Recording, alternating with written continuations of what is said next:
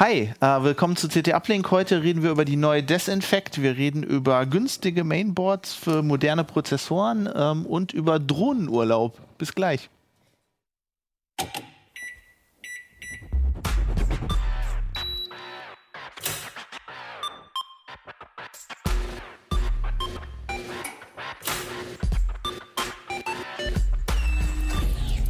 CT Uplink. Moin Moin, willkommen bei CT Uplink. Ähm, ich bin Fabian Scherschel, heute mit dabei. Christoph Windeck. Dennis Schirmerer aus dem Ressort Systeme Sicherheit und ich habe das neue Desinfekt dabei. Hannes Schirulla, ich habe nichts mitgebracht. Du hast keine Drohne dabei, haben wir schon nee, gerade gesehen. die ist halt auf Reisen. Die ne? ist auf Malle und macht Urlaub. Drohnenreisen klingt auch so, als könnten wir das direkt bei uns buchen. Cool, ne? ja, das sollten wir eigentlich machen. Ähm, ja, genau. Also wir werden erstmal über Desinfekt reden ähm, und dann über deinen Urlaub mit deinen Drohnen und ähm, danach über, du musst mal sagen, was das für Mainboards sind. Ich kann Das mir das sind nicht merken. Mainboards für die aktuelle Intel Core i8000 B. Prozessorgeneration. B360 heißt der Chipsatz. Ja, genau. Darüber reden wir zum Schluss. Äh, Nochmal ein richtiges Hardware-Thema. Aber zuerst, äh, Dennis, äh, äh, du hast im Schweiß deines Antlitzes die letzten paar Monate Immer ähm, noch, es geht immer noch. Ich muss noch unser Repository online bringen, äh, damit man sich da Pakete runterladen kann.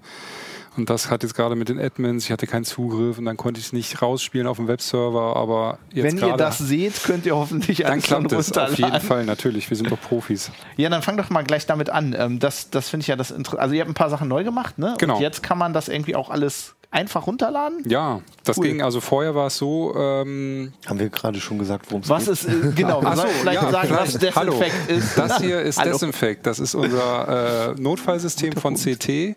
Das gibt es schon 15 Jahre. Das wusste ich auch gar Oh, krass. nicht. Und damit, äh, das ist ein Linux Live-System. Das packt man in den Computer, startet direkt davon. Und dann kann man äh, quasi in Windows, wo man denkt, dass ein Trojaner drauf ist oder am, am Werk ist, was auch immer, kann man das quasi aus sicherer Entfernung Das sagen wahrscheinlich scannen. die Zuschauer schon, aber ich habe doch gar kein CD-Laufwerk. Ja, genau. Und das wäre dann die perfekte Überleitung. Und zwar, jetzt kann jeder, ich halte es mal in die Kamera, dank eines individuellen Download-Codes, den man hier vielleicht sogar sehen kann, Ein Zuschauer hat Glück. kann man, äh, muss man einfach äh, diesen Code in eine Mail eingeben, in eine Betreffzeile oder einfach in die Mail direkt und dann an desinfect2018.ct.de schicken.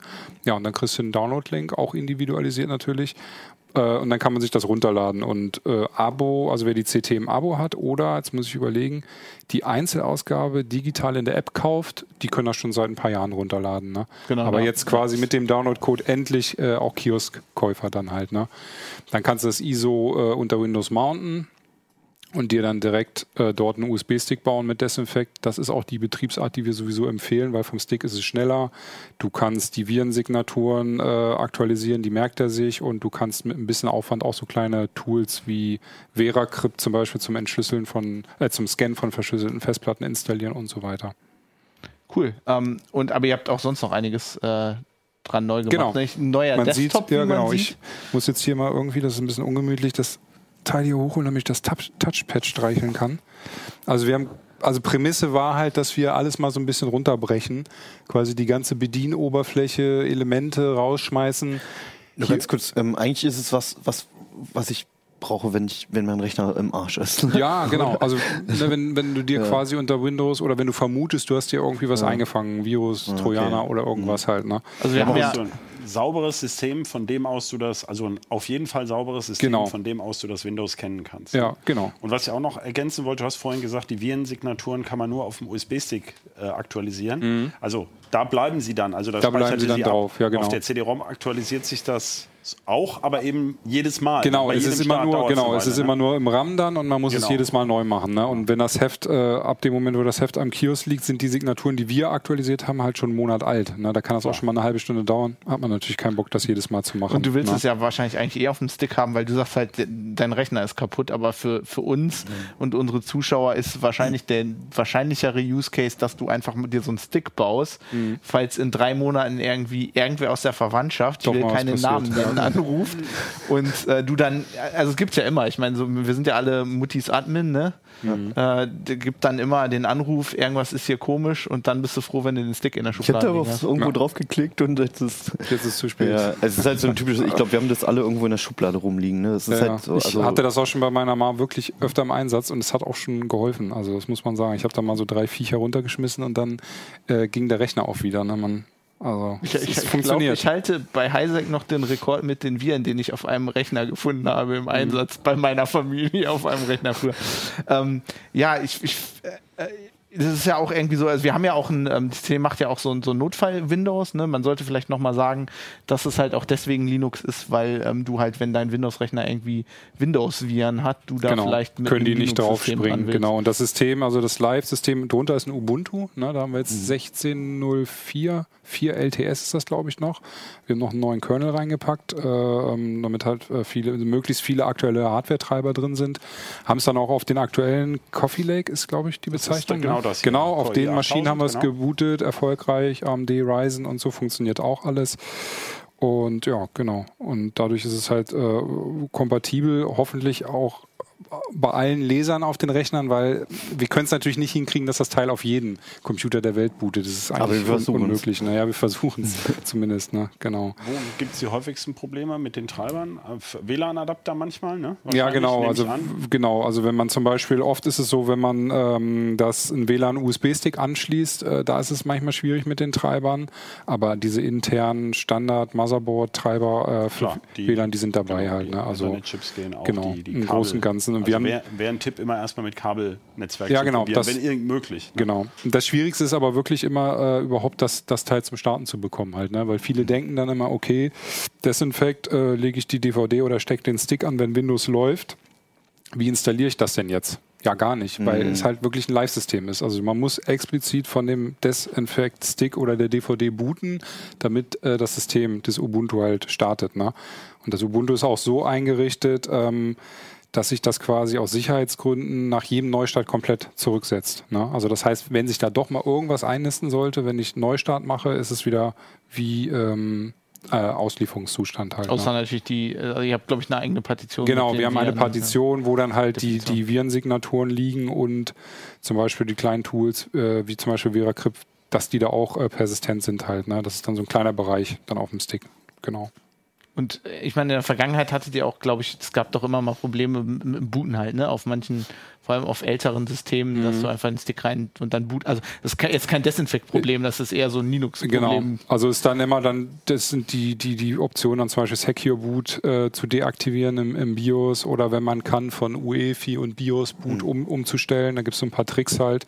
Und im Desinfekt Startmenü kannst du auch noch auswählen. Ähm, ich weiß gar nicht, wie das heißt. Ähm, irgendwie Start mit keine Ahnung, also da gibt es noch so einen, so einen abgesicherten Safe Modus. Halt ja, irgendwie so ein Safe Mode halt, ne?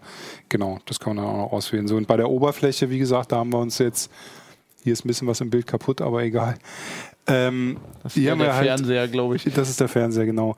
Wir haben halt hier viele Elemente rausgeschmissen, zum Beispiel das komplette Startmenü. Da waren noch jetzt von dem Ubuntu irgendwelche äh, Programme drin, Notepads, Mail-Programme und so weiter. Und ich meine, Desinfect ist dafür da, mhm. um Rechner zu scannen. Das ist die primäre Funktion und äh, sekundär, dazu sage ich später noch was Kurzes, äh, auch zur Datenrettung halt. Ne? Und wir wollten es halt auf die Primärfunktion Viren scannen wirklich darauf zuspitzen halt. Ne? Und alles, was ablenkt, haben wir rausgeschmissen, weil das auch nur Verwirrung stiftet. Nicht, dass irgendjemand anfängt, damit auf einmal zu arbeiten. Ja, genau. meine, das, hey, cool, der Rechner was. läuft wieder. genau. Und dann haben wir halt hier, wo jetzt früher das Startmenü war, haben wir jetzt einfach nur den Ausknopf äh, hin, hingepackt halt, ne? dass man das Teil dann runterfährt. Und sonst halt die Icons hier oben, du kannst den Virenscan mit starten. Ähm, das ist auch eine ganz coole Funktion, vor allem. Also Teamviewer. Teamviewer haben wir drauf, mhm. haben wir auch schon lange ist jetzt in der aktuellen Version wieder und das deswegen ist auch so. Also gebt den Stick gerne ne, Onkel, Tanten, Müttern und so weiter, dann, weil wenn die dann Probleme haben mit dem Rechner, können äh, die quasi den Familienadmin dann über Teamviewer zu Hilfe rufen. Ne? Und dann kann man direkt bei denen auf den Rechner gucken, einen Scan starten oder die Ergebnisse äh, irgendwie einschätzen, weil es ist natürlich auch so, also sind genau vier Virenscanner sind dabei, also einmal von Avira, ESET, äh, F-Secure und Sophos. Und die stellen halt ein Jahr lang kostenlose Signatur-Updates zur Verfügung. Ne? Das heißt, wir können das dann nutzen bis Juni 2019. Und dann gibt es sowieso ein neues Desinfekt. Genau, dann kommt natürlich wieder das neue Desinfekt ne? Ja, 2019. deswegen auch der personalisierte Link. Ja, richtig. Das geben die uns ja auch Genau, nicht äh, für alle Ewigkeit kostenlos. Ne? Ja, richtig, genau. Und das ist dann halt quasi der, ja Li der, sagen, ja, ja, der genau. Lizenzdeal. Und es ist so gesehen, äh, ein Desinfekt ist halt immer ans, an, ein, an, ein CT, an eine CT-Ausgabe gekoppelt. Deswegen können wir es halt nicht als Einzeldownload anbieten, so, klar. ne? ganz klar. Genau. Und ähm, ja, und diese vier Scanner, also also eigentlich kann man schon sagen, so um sich einen ersten Überblick zu verschaffen, musst du nicht gleich alle vier losschicken. Ne? Weil das kann auch, also wenn deine Festplatte riesig ist, Terabyte noch größer, keine Ahnung, kann das auch mal irgendwie 15 Stunden oder noch länger dauern, bis sich diese vier Scanner durch alles durchgewühlt haben. Ne? Also ich sage immer von ersten Überblick, äh, weiß ich nicht, erstmal vielleicht Avira oder auch ESET einzeln losschicken, dann kann man gucken, wie schlimm es wirklich steht. Und wer, wer auf Nummer sicher gehen will, schickt dann halt alle vier los. Ja, und muss aber auch aufpassen, weil die neigen auch manchmal zu Fehlalarmen. Ne? Also manche sind ein bisschen spitzfindig und dann geht gehen gleich die Alarmglocken los. Und dann kann man dann, äh, wenn dann ein Scan zu Ende ist, ich weiß gar nicht, ob ich hier noch eine Logdatei habe. Ähm, ne, ich glaube leider nicht. Nee, die macht er jetzt nicht auf. Auf jeden Fall sieht man in der Ergebnisliste, welcher Scanner dann angesprungen ist. Und wenn dann quasi nur ESET anspringt, ähm, ist es dann schon mal ein Indiz, dass es vielleicht ein Fehlalarm ist. Ne? Aber wenn dann alle vier äh, da sind, dann denkt man schon, dass es wahrscheinlich dann schon ein Trojaner ist. Und man kann dann direkt aus der Ergebnisliste, die er jetzt leider nicht anzeigt, ich weiß nicht warum, Liegt ja auch am ähm, Fernseher. genau, kann man dann äh, direkt auch den äh, Schädling unschädlich machen. Also ähm, das macht Desinfekt dadurch, dass es äh, den nicht löscht direkt, sondern dass er den einfach umbenennt. Also wenn ich jetzt einen Trojaner habe, der heißt dann äh, Trojaner.virus. Also der hängt halt einfach an die Dateiendung noch was dran, dass ich das Vieh quasi nicht mehr ausführen kann oder wenn irgendwelche Verweise aus der Windows äh, Registry auf diesen Schädling zeigen und der wurde umbenannt, dann zeigen die natürlich ins Nichts. Ja, und dann ähm, ja, ist das Vieh quasi außer Gefecht gesetzt. Aber man muss auch noch ganz deutlich sagen, wenn ein Rechner wirklich massiv äh, infiziert ist und keine Ahnung, noch äh, Systemeinstellungen verbogen wurden, vielleicht sogar eine Fernwartungsverbindung eingerichtet wurde oder so, das kann Desinfekt nicht reparieren. Es bringt noch weitere Tools mit, mit denen man solchen äh, Veränderungen auf die Spur kommen kann.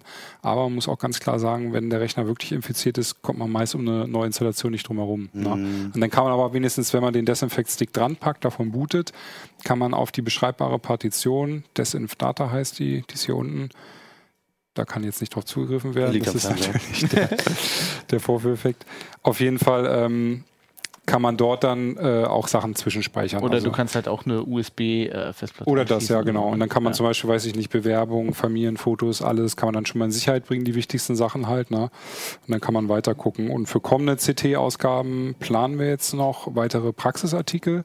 Also wir haben noch viele Expertentools draufgepackt, dass man quasi für Datenrettung, kann man mit Desinfekt auch machen. Das bringt zum Beispiel Photorec mit. Das ist so eine Open-Source-Anwendung mit dem man zum Beispiel auf einer SD-Karte, wenn da Bilder krachen gegangen sind, kann man versuchen, die wiederherzustellen. Ne? Oder wenn man versehentlich auf der Windows-Platte irgendwie wichtige Sachen gelöscht hat, können die, könnten unter Umständen diese, diese Anwendung dann die Sachen wiederfinden und Das wieder, sind für mich immer die Fotos sind immer noch das Einzige für mich, wo ich unbedingt ein Backup haben will. Alles andere ist mittlerweile eigentlich völlig egal, weil es entweder in der Cloud ist oder sowieso irrelevant, wenn man sich mal irgendwie realistisch damit umgeht. Aber Fotos, das kriegst du halt echt nie wieder. Ja.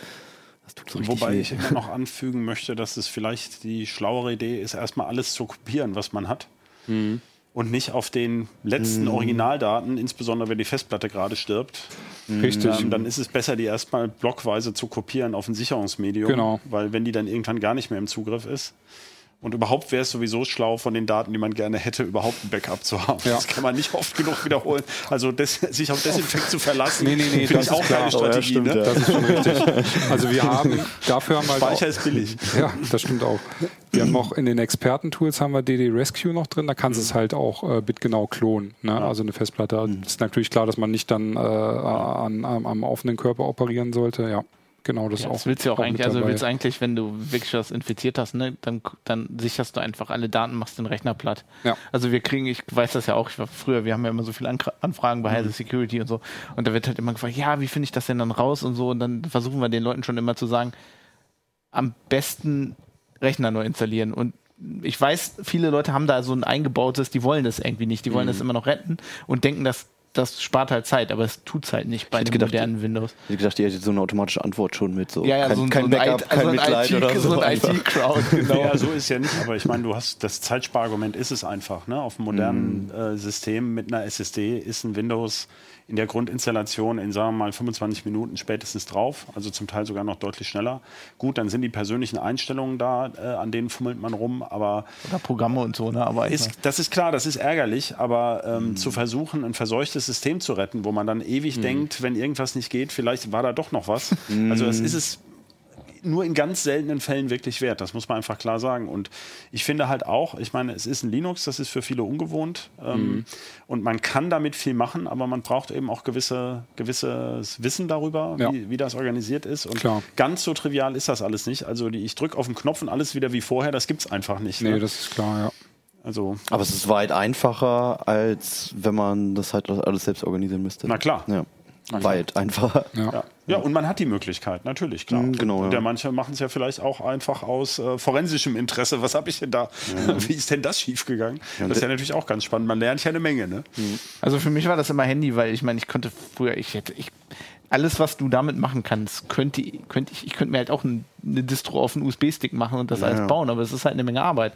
Das ist super praktisch. Da Ja, klickst du klar. auf den Knopf, dann macht er dir einen Stick und dann hast du es Da alles ist da. alles in einem, ja genau. Du kannst den Stick halt äh, entweder aus dem Windows herausbauen, ne, wenn du das ISO-Image gemountet hast von Desinfect, oder du kannst es halt, hier ist auch das Icon, du kannst den Stick natürlich auch aus dem laufenden Desinfect erzeugen. Ne?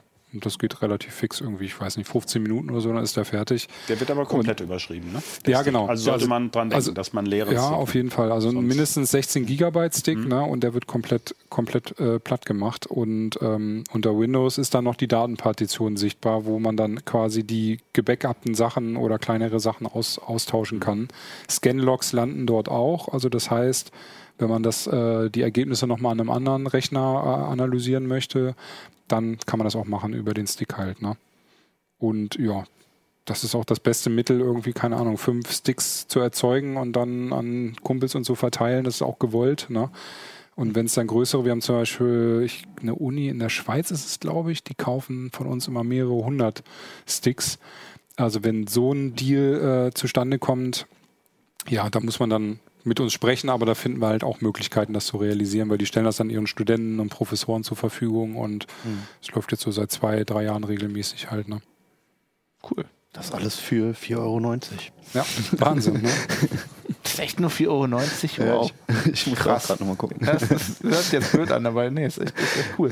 Ja, ich meine, du, ihr habt da natürlich auch noch Artikel drin und so, die das Ja, ja, alles nochmal klar. erklären. Also wie man ist startet, wie man scannt und wie gesagt, in kommenden Ausgaben noch Folgeartikel für Datenrettung, Forensik, äh, Windows auf die Beine helfen, wenn irgendwie sich in der Registry was sich verklemmt hat oder man das Windows-Passwort vergessen hat, kann Desinfect helfen. Ach was. Ähm, was hatten wir denn da noch? Ähm, wenn ein Netzwerkspeicher, also ein NAS-System irgendwie abkackt und nicht mehr erreichbar ist, gibt es Tricks, wie man trotzdem noch auf die Festplatte über Desinfect drauf zugreifen kann, um Sachen runterzuholen. Und das hatten wir noch Hardware-Diagnose. Also wenn, keine Ahnung, der Rechner sich komisch verhält, muss es nicht immer ein Virus sein, es kann auch irgendwie fehlerhafter Arbeitsspeicher sein oder defekte Festplatte. Und da gibt es noch so ein paar Tools, ähm, wo man quasi die Hardware ein bisschen abtastet auf Fehler halt. Ne? Cool. Ja. Also du hast erstmal in nächster Zeit keinen Urlaub. Ich dachte, du musst noch eine Menge Artikel Was- schreiben. Ja, das, das Große ist halt auch immer, ne, wenn das Teil dann draußen ist, äh, das ist auch sehr beliebt äh, bei den Lesern. Also wir kriegen sehr viele positive Mails, aber auch sehr viele, naja, ich würde mal sagen, Hassmails sind es nicht, aber man merkt, die Leser werden da bei Desinfect echt emotional. So, das ist eigentlich auch was Schönes, weil man dann merkt, dass es denen wirklich wichtig ist. Ne? Aber es gibt da einige Sportskameraden, die sich dann auch manchmal bisweilen im Ton vergreifen und mich dann dafür beschuldigen oder uns dafür beschuldigen, dass es auf ihrem Rechner und auch nur auf ihrem Rechner nicht läuft. Ne? Aber, Aber es ist, äh, unter Umständen ist es halt auch eine hochemotionale Situation, wenn Genau. du vielleicht gerade das brauchst. Ne? Klar, du, klar. du hast so eine kleine Hoffnung natürlich. und die wird dann vielleicht auch noch erstmal gestört, so, Ja, dann gerät man schnell mal in Panik. Vollkommen Also, verständlich auch. Ne? Ich habe selten so geschwitzt wie manchmal am Rechner, wenn irgendwas nicht funktioniert Klar. hat. Ja. Ja, ich habe das, ja, ich habe neulich auch eine, eine sehr wichtige Datei durch eigene Dummheit gelöscht und Hast du Dennis dann geschrieben? Und Nee, ich habe versucht, das ein Wochenende lang wieder herzustellen, so. aber das war, das war schon zwei Alternativ hättest du Dennis beschimpfen können. Ich, nee, nächstes Mal rufe ich ihn einfach an. Nächstes Mal rufe ich einfach Ja, genau. Dennis an. Stand direkt am Telefon. Genau. Aber bitte in der Hotline-Zeit. Kein Problem. Immer werde ich tun. Ja, cool. Ähm, ja, also du hast erstmal, du musst, du musst Support leisten, du hast keinen Urlaub. Aber Hannes hat Urlaub, ist äh, Ja, mit deiner Drohne. genau. Ähm, du hast einen Artikel darüber gemacht, was passiert, wenn man mit einer Drohne in Urlaub. Ja, Fahren, ich habe gerade überlegt, wie man reisen wie will. man es nicht missverständlich ausdrücken kann, dass ich verreist bin und dabei meine Drohne mitgenommen habe. So kann man es formulieren. Okay. Aber Reisen mit Drohnen oder mit meiner Drohne, Drohne verreisen ist halt immer irgendwie missverständlich. Also ich ja, ich äh, nehm, oder ich habe jetzt ein paar Mal äh, in den letzten anderthalb Jahren meine Drohne mit in den Urlaub genommen und dachte mir, ähm, die Probleme, auf die ich da gestoßen bin, die interessieren vielleicht auch andere Menschen und habe daraus einen Artikel gemacht. Ähm, nicht nur mit Problemen, sondern auch mit Lösungen. Aber man stößt auf eine ganze Menge Probleme. Also ähm, es ist halt erstmal nicht so, es geht vor allem um Reisen halt ins Ausland. In Deutschland kann sich das jeder denken. Es gibt genug Regeln in Deutschland, wenn es um Drohnenflug geht, aber äh, die sind halt überall gleich und die sind zu Hause genauso wie in Bayern oder was auch immer. Und noch. Und äh, wenn es ins Ausland geht, äh, kommen da aber natürlich andere Gesetze noch mit ins Spiel, selbst in Europa. Und ähm, das ist ein Teil davon. Es geht aber auch darum, dass das eigentlich schon mit dem Kauf der Drohne anfängt. Also ich habe festgestellt, dass es sehr, sehr viele schöne Drohnen gibt, die wir auch, von denen wir viele da hatten, die alle wunderbare Aufnahmen machen und toll fliegen, die ich aber niemals mit irgendwo hinnehmen würde, noch nicht mal auf die nächstgelegene Wiese oder so. Warum? Weil die halt riesen Oschis sind. Also DJI Phantom ist zum Beispiel ein Beispiel. Eine Phantom 4 ist ein richtig, richtig geiles Teil.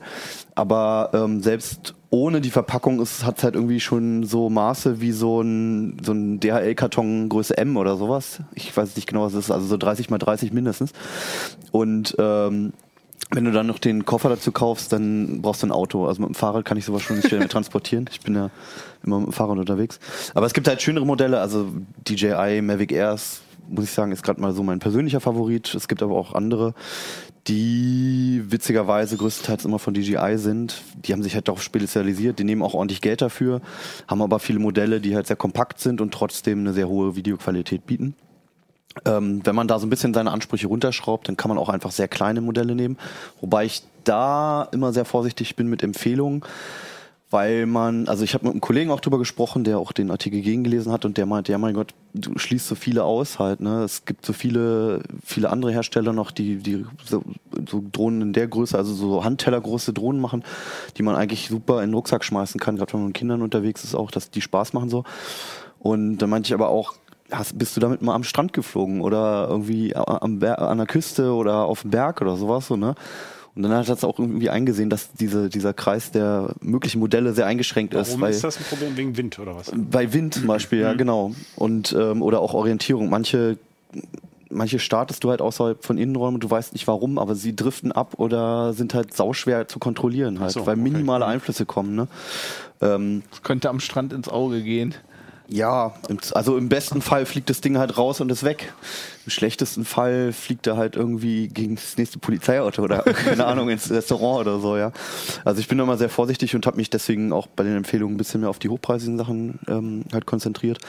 Und ähm, wenn es dann losgeht, es gibt spezielle Taschen, also von den Herstellern selbst, die finde ich sehr praktisch, weil halt wirklich die so gepackt sind, dass da nicht viel Luft drin ist. Die kannst du so direkt so in den Koffer schmeißen und da sind, passen die Akkus in spezielle Taschen und das Ladegerät noch und so und da ist kein Millimeter noch verschenkt. Ähm, wenn man das von Drittherstellern kauft oder einfach irgendwas nimmt, dann hast du da halt immer viel Luft dazwischen. Eine Versicherung brauchst du, wenn du losfährst. Also schon der Fall halt wieder, fliegst irgendjemand an den Kopf oder sowas oder nietest irgendwie einen Hund um oder machst das Auto kaputt. Das ist halt gar nicht so unwahrscheinlich. Also ich war erstaunt, wie schlecht sich Drohnen auf einmal verhalten, wenn ich unterwegs bin und es irgendwie eine kritische Situation ist. Ich hatte mal so einen Fall, es gab mal so einen Wasserfall, bin, wollte ich den abfliegen, habe dann gemerkt, dass vor so einem Wasserfall unheimlich viele, viel Wind ist, von allen möglichen Seiten, von unten von oben, wo man überhaupt nicht mit rechnet. Und äh, das, das war eine Mavic Pro, die war fast unkontrollierbar. Ansonsten ist die total stabil auf der Wiese oder so, kannst damit machen, was du willst. Ähm, und entsprechend sollte man halt eine Versicherung abschließen, was relativ kompliziert ist. Wollte ich gerade sagen, gibt es da Drohnenversicherungen? Es gibt Drohnenversicherungen, das ist eine Option, also wirklich eine, eine Versicherung zu nehmen, die auf Drohnen Sind die spezialisiert so von ist. normalen Versicherungen? Ruf ich da bei der Hamburg-Mannheimer an? Mittlerweile haben sich selbst die konservativsten Versicherungen damit abgefunden, dass das gebraucht wird und das auch als Markt gesehen. Und da gibt es halt Versicherungen, die spezialisiert sind auf Drohnen. Da muss man immer ins Kleingedruckte gucken, weil es im Luftverkehr wiederum sehr spezielle Regeln gibt.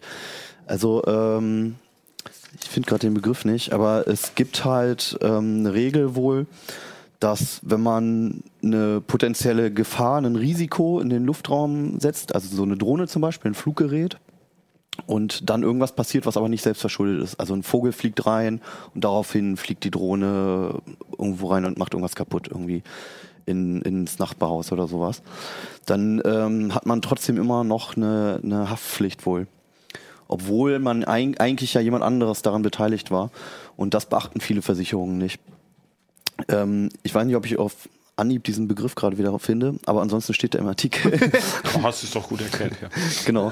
Und ähm, das ist sowas, worauf man normalerweise bei einer normalen Haftpflicht gar nicht achten muss. Es gibt noch die normale Haftpflicht. Ähm, da, das war bis vor so ein paar Jahren hat das einem nicht viel genutzt, weil das halt diese diese Fälle meist nicht nicht beachtet hat oder man zumindest in so einem rechtsunsicheren Raum war. Und ähm, da haben sich die Versicherungen auch angepasst. Also bei vielen steht es explizit drin. Aber selbst da muss man wieder schauen, dass vieles ausgeschlossen ist und welches Gewicht und vor allem gilt es überhaupt im Ausland. Und manchmal ist das auch auf nur zwei, drei Jahre begrenzt, dass es halt ähm, dann mit eingeschlossen wird.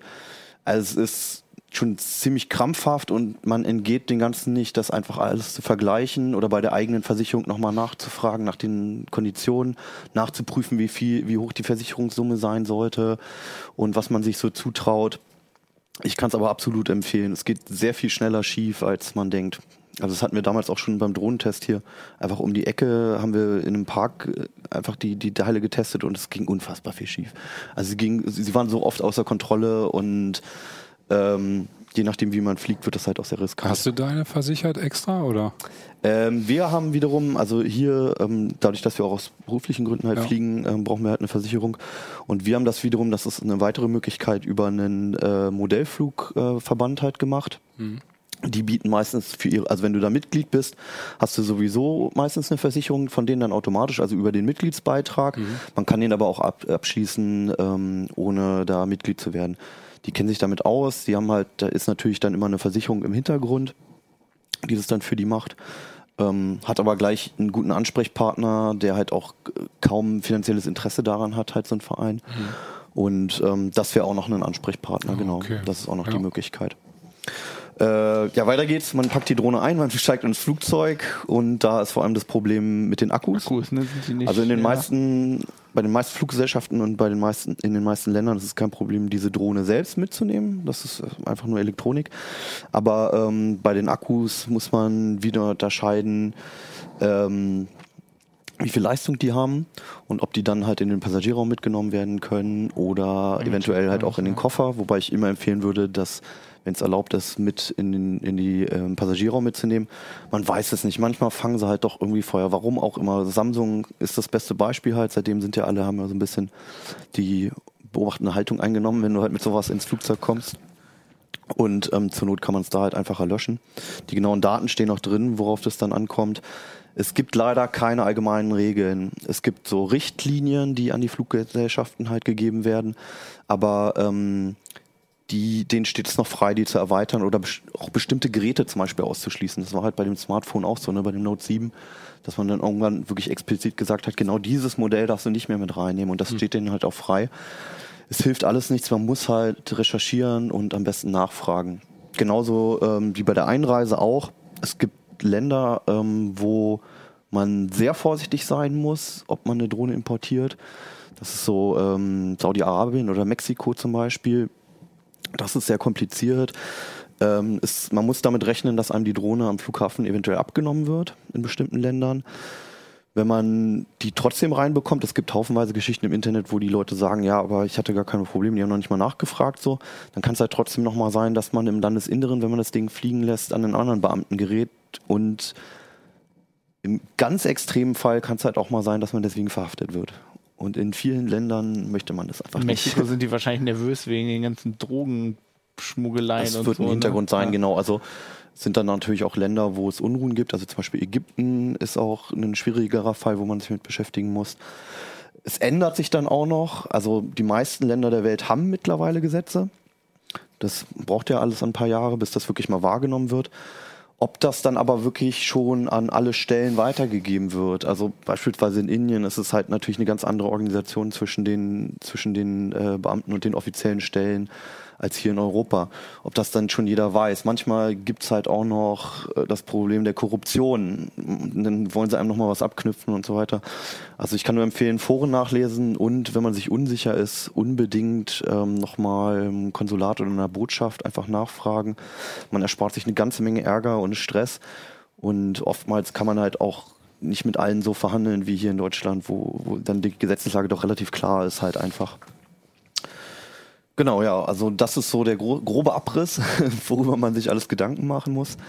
Ähm, ich nehme trotzdem meine Drohnen Ich immer wollte mit. gerade sagen, du musst jetzt noch erklären, warum du den ganzen Stress Ja. eingehst. Was machst Also du mit ich hatte die, die erste Reise, glaube ich, wo ich sie mal wirklich mit hatte, das war die noch die DJI Spark, äh, war auf den Philippinen und das waren Bilder, die ich sonst noch nirgendwo so produziert habe und die ich, selbst wenn ich sie jetzt noch angucke, einfach mich absolut faszinieren und auch die Videoaufnahmen, man kann so viel damit machen, es hat so einen Bock gemacht und man hat das Ganze halt auch nochmal eine, aus einer ganz anderen Perspektive wahrgenommen. dass es halt jederzeit wieder ähm, zumindest unter den richtigen Voraussetzungen machen würde halt und das Ding halt in den Rucksack schmeißen würde. Also es ist natürlich auch nochmal ein Unterschied, ne, ob man jetzt ähm, eine Pauschalreise mit einem, mit einem dicken Koffer macht und vielleicht Shuttle-Service und so weiter, da kann man nochmal andere Sachen, andere Drohnen mitnehmen und anderes Equipment, als wenn man jetzt so eine, so eine Backpacker-Tour macht, vier Wochen durchs Nichts. Ne? Das ändert nochmal auch vieles, aber ich, ich bin eher mit dem Rucksack unterwegs und würde das trotzdem nochmal auf mich nehmen. Und weil es einfach, das, das ist mit nichts zu vergleichen. Du musst sonst einen Hubschrauber mieten, wenn du solche Bilder machen möchtest. Und auch später, also es ist nochmal eine ganz andere Emotionalität, die du halt weitergeben kannst. Also wenn man der Typ ist, der gerne Fotos zeigt und andere damit nervt, dann ist es halt, ich habe ich hab festgestellt, dass es sehr viele langweilt oder sich mittlerweile viele fast fürchten vor so einem Fotoabend. Ich kann das absolut nachvollziehen. Das Gefühl kenne ich auch. Ja. Also ich frage immer nach, so wie viele Fotos hast du denn gemacht und wie viele davon hast du Ja, aussortiert. genau. Ähm, aber diese Aufnahmen sind zumindest jetzt noch so, dass, dass ähm, die meisten echt begeistert waren und auch Spaß daran hatten, sich das anzugucken und gefragt haben, wie das gemacht wurde und sowas. Und eigentlich diesen Dialog halt man führen konnte mit zu Hause gebliebenen, ähm, die man sich dann eigentlich so nach so einer Reise, die einen fasziniert hat, wünscht dann. Also ich kann es nur empfehlen. Es ist auch eine Checkliste drin, so dass man dann auch relativ sicher sein kann, dass nichts passiert. ähm, Hast du denn auch was zu den sozialen Auswirkungen des Drohnenflugs vor Ort? Das habe ich jetzt mal ausgeklammert, weil ähm, Das ich ist ja immer so, ne? natürlich nur auf einen winzigen Bruchteil der, der Länder eingehen kann. Ähm, also ich kann nur vom asiatischen Raum sprechen. Da sind die Leute, äh, die kennen das mittlerweile in den, also so in, in Südostasien halt Mhm. größtenteils. Ähm, in den Großstädten ist es halt meistens einfach verboten. Wobei Mhm. ich auch schon mal ähm, ich saß mal in Bangkok im zweithöchsten äh, Gebäude dort auf einer auf so einer Dachterrasse und auf einmal flog eine Drohne nachts vorbei. Ich glaube nicht, dass da eine Erlaubnis ausgestellt wurde. Aber meistens sind die halt irgendwie, äh, wa- waren sie immer freundlich und die Kinder sind interessiert. Ähm, vor Hunden würde ich mich in Acht nehmen. Die, ähm, wenn, wenn die das nicht kennen, war das immer so, dass die völlig ausgerastet sind. Du auch die Drohne überhaupt nicht mehr landen konntest. Ich glaube, Reiter sind auch ziemlich humorlos, wenn du Oh ja, den- ja, ja, ja, ja, stimmt, stimmt, da stimmt. bist du, hast du dann schnell äh, die Haftpflicht. Ja, genau, ja, da kommt dann die Ja, Versicherung ich sehe wieder mit auch so ein bisschen aus der Perspektive, du wanderst irgendwo hin, wo es schön ruhig ist und dann hängt irgend so ein Heini mit seiner Drohne da ab. Also auch so irgendwie so ein bisschen zu überlegen, wen man alles nervt. Genau. Äh, Und mir ist aufgefallen, in den US-amerikanischen Nationalparks ist es generell mittlerweile an den Hotspots auch verboten. Ne? Im Yellowstone zum Beispiel war es gleich verboten und so, weil es einfach zu viele machen. Ne? Ja, nee, kann ich auch verstehen. Also Ja. das, das ist halt auch so diese. Es fängt ja damit an, dass, dass sich viele noch nicht dran gewöhnt haben, was den Vorteil wiederum hat, Ja. dass halt noch Bilder entstehen, die Leute interessieren, aber ähm, auch den Nachteil, dass halt, dass man eventuell allergisch drauf reagiert. Wenn zu viele sind, genauso. Ähm, ich war noch an keinem Ort, wo es so viel war, dass es einen genervt hat, aber man merkt halt schon, die, die Actioncamps sind mittlerweile langweilig und jeder, der mit so einem Selfie-Stick rumrennt, wird sich als nächstes so eine Drohne kaufen wahrscheinlich. Ja, Respekt natürlich wie immer. Genau, auch beim Fotografieren und Videofilmen genau, immer, ne? Also gerade auch vielleicht am Strand oder so, wo es, wo dann jeder Leute mal irgendwie ein bisschen nackig rumlaufen oder keine Ahnung was, ja. Oder, Naja, oder auch, die Einheimischen einfach unten Ja. Ähm, da halt ihr Leben führen wollen, ohne Ja. dass jemand so ein so Ich hätte auch Sorgen rumfliegt. einfach, dass meinem Kind sowas auf den Kopf fällt, wenn da irgendeiner unsicher mit der Drohne rumfuhrwerkt bei Wind. Also Hm. wir hatten schon, ich meine, das sind ja ganz allgemeine Verhaltensregeln. Also ich denke immer, man, Genau, ich finde es ja. immer ganz okay, dass man sagt, ja, jeder kann das machen, Hm. aber man muss halt immer sehen, die anderen müssen ja auch damit umgehen. Ja, ja wenn es zu viele werden, fängt es ja. an zu nerven. Ne? Ja, nee, klar, ja. Aber die Bilder sind Natürlich. schon schön. Absolut. und noch langweilen sie auch niemanden. Also ich könnte mir halt vorstellen, dass es jetzt in den nächsten paar Jahren so ist, wie mit diesen Action-Cam-Videos, die halt en masse auch auf YouTube sind. Also in Filmen finde ich mittlerweile so in Fernsehfilmen äh, ist die Zahl der Drohnenkamerafahrten über Wälder und Straßen mittlerweile auch ein bisschen inflationär. Dokumentationen, ne? ja, genau, genau, genau. da merkt man es, man, dann fällt einem dann auch immer irgendwie noch auf. Klar. Ja, früher war es ein Hubschrauber. ja. ja, kann ich nur empfehlen. Also Ja. man muss einiges beachten und ich glaube, das gilt aber generell fürs Reisen, Respekt und ein bisschen Vorsicht halt einfach walten zu lassen. Wenn ihr das mal gemacht habt, schickt uns doch mal einen Link, wenn ihr irgendwie Zeug auf ja. YouTube habt. Stimmt, ja. Genau. Äh, uplink.ct.de. Ja, entweder besonders schöne oder besonders gurkige Videos. Ich habe auch ganz viele, Da ist viele meine schlimme. Drohne in den Wasserfall. Das letzte, was meine Drohne filmt. Hier war der genervte, der, Strand, der Typ am Strand mit der Frisbee, der meine Drohne runtergeholt hat. Also ich muss mal kurz sagen, sorry, wenn ich, wenn ich äh, nicht in, auf alles in Details eingehen kann. Wir haben auch eher eine grobe Weltkarte abgedruckt, wo man aber schon erkennen kann, wo man ganz doll aufpassen muss und wo man weniger aufpassen muss. Ähm, es geht eher darum, auch dann zu sagen, worauf man achten sollte und wo man dann spezifisch nachgucken kann halt. Wir konnten halt leider nicht alle Länder und alle Versicherungen aufzählen. Das ist einfach zu viel. Ja, cool. Ja, dann lass uns zum Abschluss noch mal ein bisschen über, über richtige Hardware reden. Nach So dem, richtige Hardware. Also dem Drohnen sind ja. Sind die nach dem ganzen? Hipster-Zeug hier. Auf so einem Mainboard sind auch irgendwie 4000 Lötstellen oder sowas schon ein bisschen komplex. Ja, Äh, In, in, in der Drohne ist ja auch ein Mainboard drin im ja aber Endeffekt. kleiner. Ne? Das ist, ähm, das sind Mainboards für Coffee Lake, ne? Genau, Coffee Lake. Wenn du ja mal auf die obere Kamera gehst, dann kann man sie mal von, von Namen sehen. Also ich habe hier zwei hingelegt. Ähm, das hier ist jetzt eine super ausgestattete Platine, eher so für Gamer, sage ich noch was zu. Auch mit LED-Beleuchtung und so weiter und schwerer Kühlung hier in dem Bereich der Spannungswandler. Ähm, daneben liegt ein Mini-ITX-Board. Das ist für diese, der Formfaktor oder das Format Mini-ITX ist ja für so Kompaktgehäuse ist so ein bisschen mittlerweile ins Hintertreffen geraten durch diese Mini-PCs, Intel NUC und so. Die sind natürlich noch mal deutlich kompakter, sollte man sich klar machen. Und hier ist mal so ein, so ein, so ein Mittelklasse-Ding da drüber. Das ist ein Micro-ATX-Format. Das reicht, reicht heut- heute eigentlich für praktisch alle PC-Ansprüche, auch für einen Gaming-PC. Eigentlich muss ja vor allem eine große Grafikkarte reintun. Aber darauf zielen diese Boards jetzt eigentlich weniger. Also das sind sozusagen die Nicht-Gamer-Boards, das sind mir die Vernunft-Boards. Die beiden kleineren. Nee, alle aus so. dieser Klasse Ah, okay. mit diesem Chipsatz, weil du kannst zum Beispiel auf diesen Boards nicht übertakten, die Intel-Prozessoren. Okay. Ja, da hat Intel ja, Intel ist ja der Meister der Differenzierung, also du musst ja schon den K-Prozessor haben, damit du ihn übertakten kannst, also durch äh, Herauf, Heraufsetzen des Multiplikators. Und das darfst du wiederum nur auf Mainboards mit den Z-Chip setzen. Also das, der Vorgänger hier war der Z370. Den gibt es auch noch.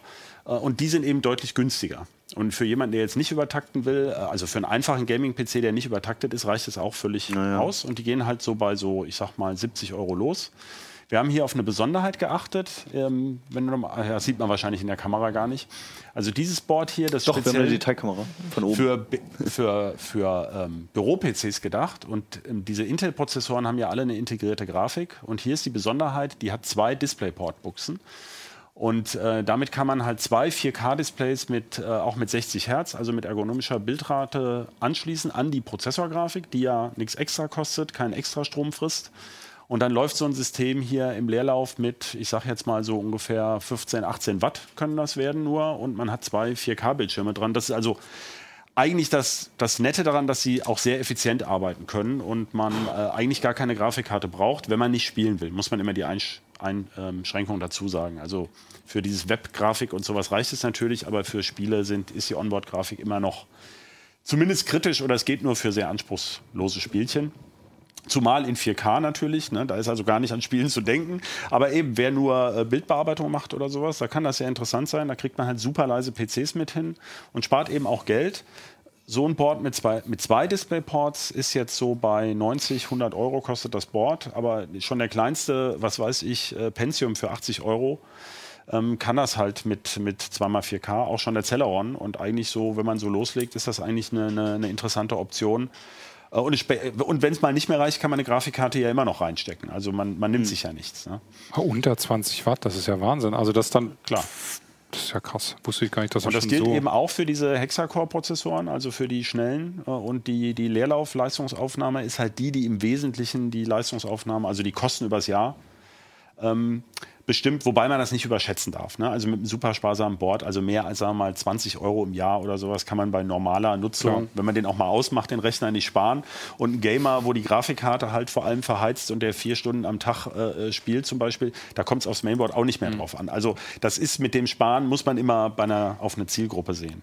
Und das Besondere ist hier halt bei diesem Chipsatz, ähm, Intel hat diese Coffee Lake Prozessoren, also das sind die ersten bezahlbaren Sechskerner von Intel. Die gibt es seit letzten August, waren die Notebook, das waren die Quad-Cores und so Oktober kamen die, die Sechskerner, die auch mit dem AMD Ryzen jetzt äh, konkurrieren. Das heißt bezahlbar.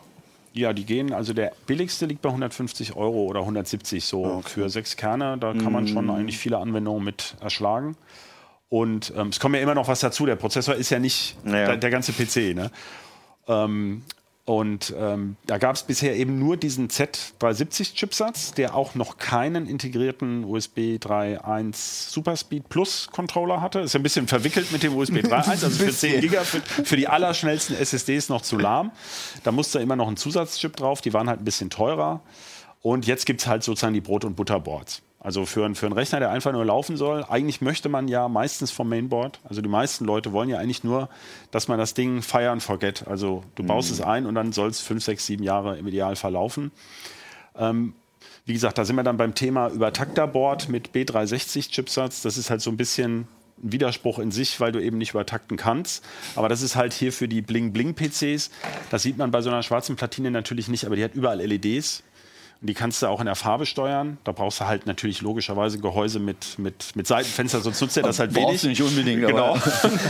also wenn man es möchte, das steuert dann eben über dieses Aura Sync. Da hast du dann so eine, so eine Software. Da kannst du, wenn du passende, kompatible Kühler kaufst, dann leuchtet auch der Lüfter in der gleichen Farbe. Du kannst so RGB-Leuchtstreifen anschließen, Das sieht die du bei dann euch auch alles steuerst. richtig schön aus da Also wer das möchte, aber da würde man eigentlich sagen, also an dem Board ist nichts verkehrt an sich. Das tut das alles und ist auch ein bisschen billiger als ein Z-Board. Aber die meisten Leute, die das machen, wollen eigentlich auch übertakten und die müssten dann halt, also das Board gibt es ganz ähnlich eben auch mit dem Z370 und wir erwarten, das kann man schon sagen, zur Computex, Intel hat das angekündigt, ähm, den Z390. Das ist dann sozusagen der Nachfolger, der dann auch das, USB, das schnelle USB 3.1 integriert hat. Ja. Ja, und das ist mal so ein Überblick über, über mehrere Boards, die wir da haben, sechs Stück, die eben alle auch einen DisplayPort haben, also wenigstens einen. Leider hat nur das eine zwei. Das Ähm, eine das hat ist- hier sogar noch einen VGA-Port. ne? Ja, das ist also das Wow. ist Typ ist eigentlich eine skurrile Kombination mit PS2 und VGA und ähm, DisplayPort und ein PCI-Steckplatz von von Anno Dullemals, Okay. weil das Office-Zeug, auf ne? genau, weil das Ja. auf Büroeinsatz zielt und viele Firmen ja heute oder manche Firmen immer noch USB komplett abschalten, damit da keiner äh, mal schnell eben schnell Daten kopiert oder eben ein alternatives Betriebssystem bootet, um Daten zu retten, an die er nicht dran soll. Ne? Und deswegen noch die PS2-Anschlüsse. Krass. Ähm, das ist also, die versuchen natürlich mit so einem Board immer mehrere Zielgruppen zu erschlagen, obwohl es ja eine irrsinnige Fülle an, an, an Mainboards gibt. Ähm, bei den Minis sieht man noch, kann man noch so eine Sache erzählen, das ist jetzt eben der H370-Chipsatz, das ist ein bisschen das so eine Nummer teurer. Und der bringt hier eigentlich praktisch keinen Vorteil, außer irgendwie RAID, was heute kaum noch einer nutzt. Aber die Hersteller, das ist wie bei Autos, also du kriegst halt die, wie soll man sagen, die, die, die extra Zubehörteile kriegst du nie in der Basisversion, sondern die kannst du immer erst dazu bestellen ab der Mittelklasse. Und so ein bisschen ist das bei Boards halt auch. Also das kostet 15 Euro mehr als die sonst ähnliche Version mit dem B360. Dafür kriegst du aber auch einen zweiten Gigabit Ethernet-Port und einen zweiten HDMI-Port und also noch einige Anschlüsse mehr. Und WLAN, ne? Äh, WLAN haben die, hatte auch diese billigere Version von dem Okay. gleichen Board. Das ist bei Mini ITX, weil die in so Kompaktrechner gehen, wo man sagt, die sind oft ähm, ne, dekorativ auf dem Schreibtisch, da möchte man möglichst wenig Kabel haben. Die haben oft Onboard WLAN. Wäre auch ein Tipp für die Linuxer, das ist fast immer ein Intel WLAN oder, oder häufig, nee, stimmt nicht. Also es ist häufig ein Intel WLAN. Und das ist zwar jetzt nicht das schnellste, das ist ein 1x1, äh, also hat nicht so viel Durchsatz, aber das läuft problemlos unter, unter Linux. Ne? Also da brauchst du dann nicht nachrüsten. Also wer es braucht, das sind so die Kriterien, wobei, wo man bei den Boards gucken kann. Wobei ich persönlich sagen würde, ähm, eigentlich ist man mit dem USB-Adapter immer flexibler in Bezug auf WLAN, weil wenn man ein Standgehäuse hat, will man die Antenne eigentlich nicht am Schreibtisch hinten unterm Tisch haben. Ähm, ist aber Geschmackssache. Also es gibt alles und ähm, Ich habe so schlechte Erfahrungen gemacht mit den Treibern bei Sticks. Ja? Irgendwie habe ich gefühlt, konnte ich den Stick immer nach zwei Jahren wegwerfen, weil es irgendwie keinen ordentlichen Treiber mehr gab. ja, ich hatte das auch schon mal. Aber es gibt natürlich auch welche, die ganz gut unterstützt werden. Aber Ja. du hast recht, es ist schwer vorher rauszukriegen. Ja, eben, ja. Aber wie gesagt, bei Onboard-Komponenten ist ja immer das Problem. Mhm. Es ist oft nicht genau das, was du eigentlich möchtest. Also Mhm. heute würdest du, wenn du zum Beispiel ein Backup machen willst von deinem System, willst du keinen einmal eins äh, WLAN-Verbindung haben ne? und stundenlang da die Gigabytes durch die Leitung, Leitung nudeln. Mhm. Ähm, also es hängt doch dran, davon ab, wie man es einsetzt. Also für, für DSL reicht es locker, aber ja. Ähm, ja, das sind so die Kriterien. Ne? Und dann natürlich der Rest, also bei den Boards, was schön war in dem Test, es gibt welche da, die eben sehr, sehr sparsam sind. Also die, von denen jetzt, also dieses hier kann man so konfigurieren, dass es unter Windows 10 mit unter 10 Watt sogar läuft, wenn man nur ein Display dran hat.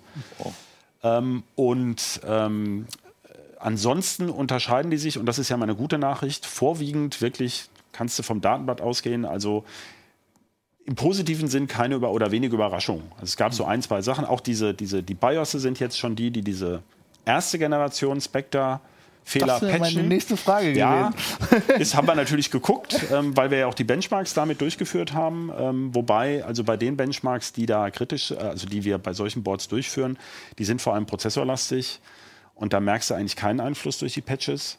Bei den USB-Transferraten würde man es wahrscheinlich merken, aber es ist tatsächlich so, die Unterschiede sind relativ gering, also mit oder ohne Patch. Ne? Also, was du gerade sagen wolltest, war dann einfach, ähm, dass ich eigentlich mir überlegen kann, was für eine Ausstattung will ich denn haben Genau. und gleich dann die Listen ab, ohne dass ich jetzt noch, noch schauen muss, was wieder alles schief geht bei dem Ding oder sowas. Genau, das ist ja so, dass bei Intel, das kritisieren ja manche, diese Chipsätze sind im Grunde, im Kern schon seit drei Jahren auf dem Markt.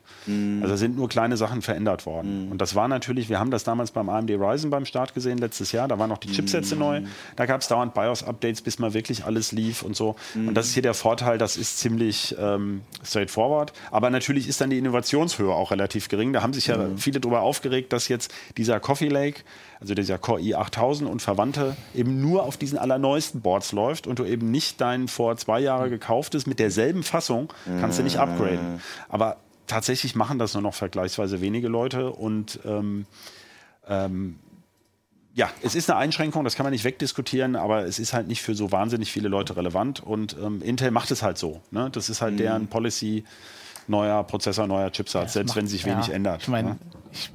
macht man das, dass man dann dem, migriert auf ein neues Board?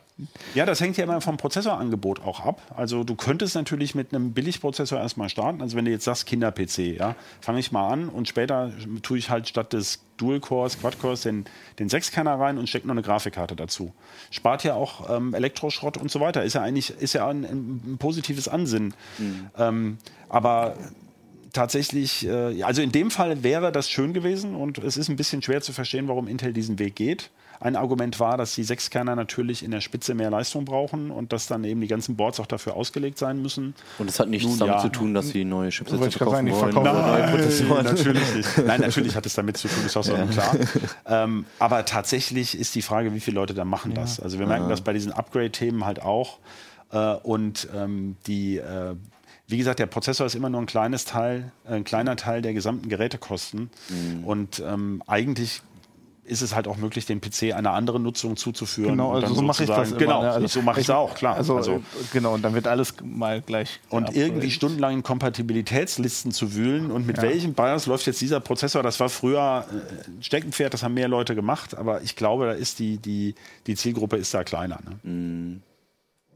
Ja, cool, ich kriege ja, immer- ich krieg ja immer Durst, wenn ich Coffee Lake höre. Ich finde das so. ein großartiger Name. Das ist der beste Ja, Name. jetzt kommt ja, Ein also ganzer gesagt, See äh, voller Kaffee. da warten wir ja mal gespannt drauf, was da jetzt alles kommt äh, dieses Jahr noch. Champagner Lake. Intel ist ja vor allem mit äh, Prozessorlückenstopfen auch ganz gut beschäftigt. Ja, stimmt. Und, ähm, aber es wäre natürlich schön, wenn es jetzt zum Beispiel auch wieder ein Achtkerner kommt und ähm, das geht ja dann immer weiter. Also insofern Klar, aber das sind jetzt erstmal diese Boards. Sehr cool. Ja, finde ich Jo. schön. Und äh, Listen und so habt ihr natürlich auch alles im Heft. Ja Schön klar, alles, die äh, übliche Tabelle und ähm, so ein paar Tipps auch zur Konfiguration, wie man das so einstellt. Wir haben alle mal unter Linux angeguckt und ähm, das geht im Großen und Ganzen, wie man sich das vorstellt. Also es gibt es bei Linux ja immer doch die große Schwierigkeit, viele Leute haben da ihre Spezialdistributionen, die sie unbedingt benutzen wollen. Und das ist gar nicht alles, das können wir gar nicht alles in jedem Detail testen. Wir haben es, glaube ich, mit dem aktuellen Ubuntu angeguckt und auch mal mit Fedora. Aber das ist bei diesen, ähm, wie gesagt, der Prozessor ist schon seit letztes Jahr am Markt. An den Chipsätzen hat sich nicht viel geändert und äh, die Grundfunktionen laufen bei allen Boards. Cool. Ja gut, dann würde ich sagen, wir sehen uns äh, nächste Woche wieder. Wenn Genau. ihr Kommentare habt, äh, schöne Drohnenvideos, äh, schickt uns die ähm, uplink.ct.de und ansonsten ja, bis nächste Woche und äh, holt euch einen Desinfekt Uplink. oder zwei.